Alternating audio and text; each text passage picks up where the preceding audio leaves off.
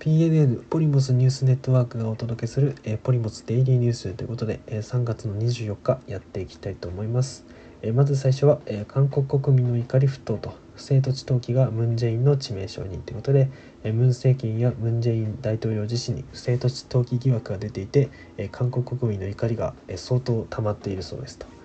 韓国政府の住宅問題を担当している エルエイチ 韓国土地住宅公社の職員たちが内部情報を利用して土地投機を行ったという エルエイチ スキャンダル疑惑が、まあ、今年今年に入ってぐらいからかな韓国社会を揺さぶっていると。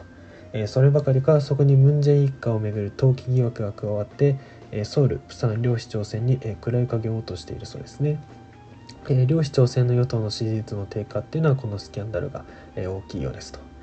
韓国は現在都市部では不動産の価格が高騰して一般の国民にはなかなか手がつけられなくなっていると。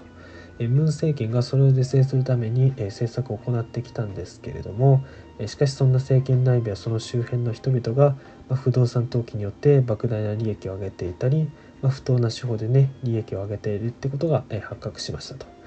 それでムン政権はねこれをどのように対応したかっていうと、まあ、検察やね監査院といったまあ外部機関を排除して、まあ、国土交通部による自前の調査でまあお茶を濁そうとしたと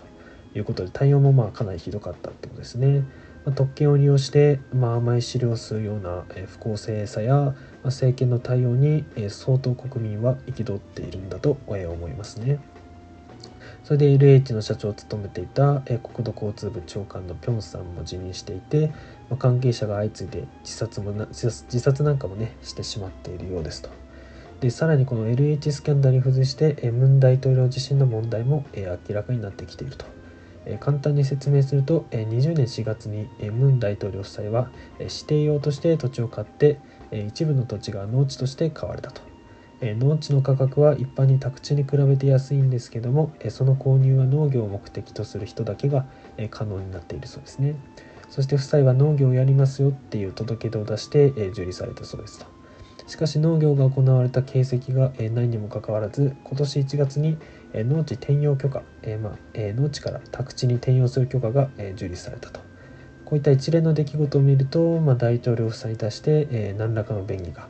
図られているって感じがしまして、えー、さらに大統領という立場を悪用してね不当に安く土地を買っているってことも、まあ、まあこれはほぼ疑惑とか確定なのかな、買っているってことがまあ分かったってことですね。まあ、これが法的に法律に抵触するかどうかっていうのはちょ、ちょっとそこまでは分かんないですけども、えー、批判は、えー、されておりますね。えー、また大統領の娘、えー、ダヘ氏や、えー、夫人の弟の方も、えー、不動産投機で莫大な、えー、利益を上げていることが分かっていると。まあ、この不動産投機に関しては別に違法っていうものではないんですけれども、えー、ムン大統領は不動産投機によってこれ以上 金, 金儲けができないようにすると、えー、何度も繰り返し述べてきたそうで、まあ、これもね言ってることが言ってることとやってることがまあ違うって感じでね、まあ、批判は免れないでしょうと思いますね。でこういった一連の出来事を保守系野党のね国民の力っていうのはまあ徹底的に追求していて、まあ、支持率をかなり上げているっていった、えー、感じですね。まあ、私がちょっと前の動画でね韓国大統領について、えー、取り上げたんですけれども、本当にあの国の大統領っていうのはなんかなんだろうね、まあ、学習しないというかね、うんなんか同じことを繰り返すって感じはしますね。まあ動画でね儒教的な一族のつながりが強くて、まあ、誰かが権力を握るとえー、まあそこにたかってねその虎の家を借りようとするっていう傾向があるみたいなことをまあ言いましたけども、まあその典型っていう感じがえしますと。もう結局誰か一人にまあ権力持たせちゃダメってことですかね。うん、特に大統領ねちょっと強すぎるっていうのがありますよね。うん、やっぱ一人持たせちゃうとやっぱ絶対腐敗するすると思いますね。まあ、これはもう政治制度をなんか根本から変える必要があるんじゃないかなと思いますね。やっぱちょっと固定化されちゃってるんでね、ちょっと韓国は、えー、ちょっとかなり改革をしなきゃいけないような、えー、気がしますってことで、まあ、ムン政権のこれの一連のスキャンダルでムン政権の終わりが始まったっていう見方が、まあ、結構ありますね。まあ、過去の不正をねムン大統領っていうのは今まで積弊清算といってね徹底追及してたんですけども、まあ、その人が捕まってしまうっていうのはまあなんかもう笑っちゃいますよね、正直に笑えない冗談だけどちょっと笑っちゃうって感じですよね。えそれに関連してソウル市長選についてですね、えー、ソウル市長選でオ・セフン元市長が野党統一候補になったと。韓国でしがつなのかに投開票されるソウル市長選をめぐり、保守系最大野党国民の力の公認候補、オウ・セフン元ソウル市長が中道系野党国民の党のアン・チョルス同党代表を破って野党陣営の統一候補に選ばれましたと。今週ね、今週言ったかなと思いますけど、ソウル市長選のね、世論調査では与党のパクさんとオさんの支持率がともに さんじゅっパーセント ちょっとで、まあ、オさんの方がね若干高かったってことで、まあ、野党の候補を一本化したことによって、まあ、本当に野党の勝率が高まったかなと思いますね。もうほぼ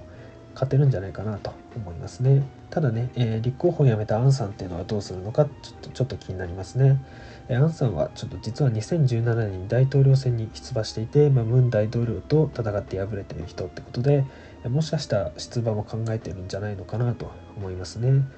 ただ今現在ムン政権を徹底追及している保守系野党国民の力っていうのは支持を得ているので、まあ、アンさんが出てもちょっと勝てないような、えー、気がしますので、まあ、あんま出ない方がいいんじゃないかなと思いますね。まあ、この中道政党なんで結構差別化っていうのがなんか難しいような感じがします。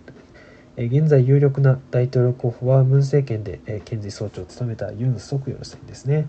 さんがつに政権に抗議する旨の声明を発表して辞任していて、政界進出がささやかれておりますと。ソウル市長選のようにね、野党は大統領候補を一本化するか、このユン・ソクヨルさんにみんな野党はね固まって支持をするのかっていなかったことに注目かなと思いますね。まあ、今回の市長選でムン政権のね求心力低下を証明する結果になるかなと思います。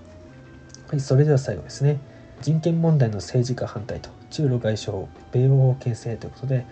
中国の王毅国務委員兼外相はにじゅうさんにち中国南部の広西チワン族自治区桂林市でロシアのラブロフ、ラブロフ外相と会談したと。共同声明で、えー、各国は人権問題の政治化に反対すべきだと明記し、新疆ウイグル自治区をめぐる、えー、米国や欧州の対中制裁を牽制したと。えー、ラブロフ氏は中国の要請でにじゅうににちに訪中し、王氏とふつかかん連続で会談したと。共同声明では人権問題に名を借りて他国の内政に干渉するのはやめるべきだとも強調したと。まあ、中国の要請で訪中しているってことで、まあ、なんかロシアに花を持たせ、持たせたのかなっていう感じがしますね。まあ、バイデン政権はね、えー、ロシアに対してもかなり厳しい姿勢を示してますから、まあ、一層中ロ関係っていうのは、えー、強固になりそうな感じですね。まあ、お互いの協力を確認し合っておりますね。えー、またね、えー、キム・ジョンウン氏と、えー、習近平さんっていうのが、えー、親書の交換も、えー、したそうですと。まあ、これまで通り北朝鮮っていうのは、まあ、とりあえず徹底的に中国をね礼賛していて、まあ、お互いの信頼を確認し合ったのかなと。習近平氏はねこの口頭親書で、まあ、朝鮮半島情勢、えー、情勢に積極的に介入する意向も示したってことで、まあ、北朝鮮に対して、まあ、経済支援も行っていくよ行っていくよっていうことを言っておりますってことで、えー、着々と非民主的国家の間でも結束がより強くなっておりますと。まあ、世界はね民主主義 ブイエス、えー、非民主主義権威主義の、まあ、二極構造にね、えー、一層近づくんじゃないのかなと思っております。はい、それでは今日はこの辺にしたいと思います。それではまた明日お会いしましょう。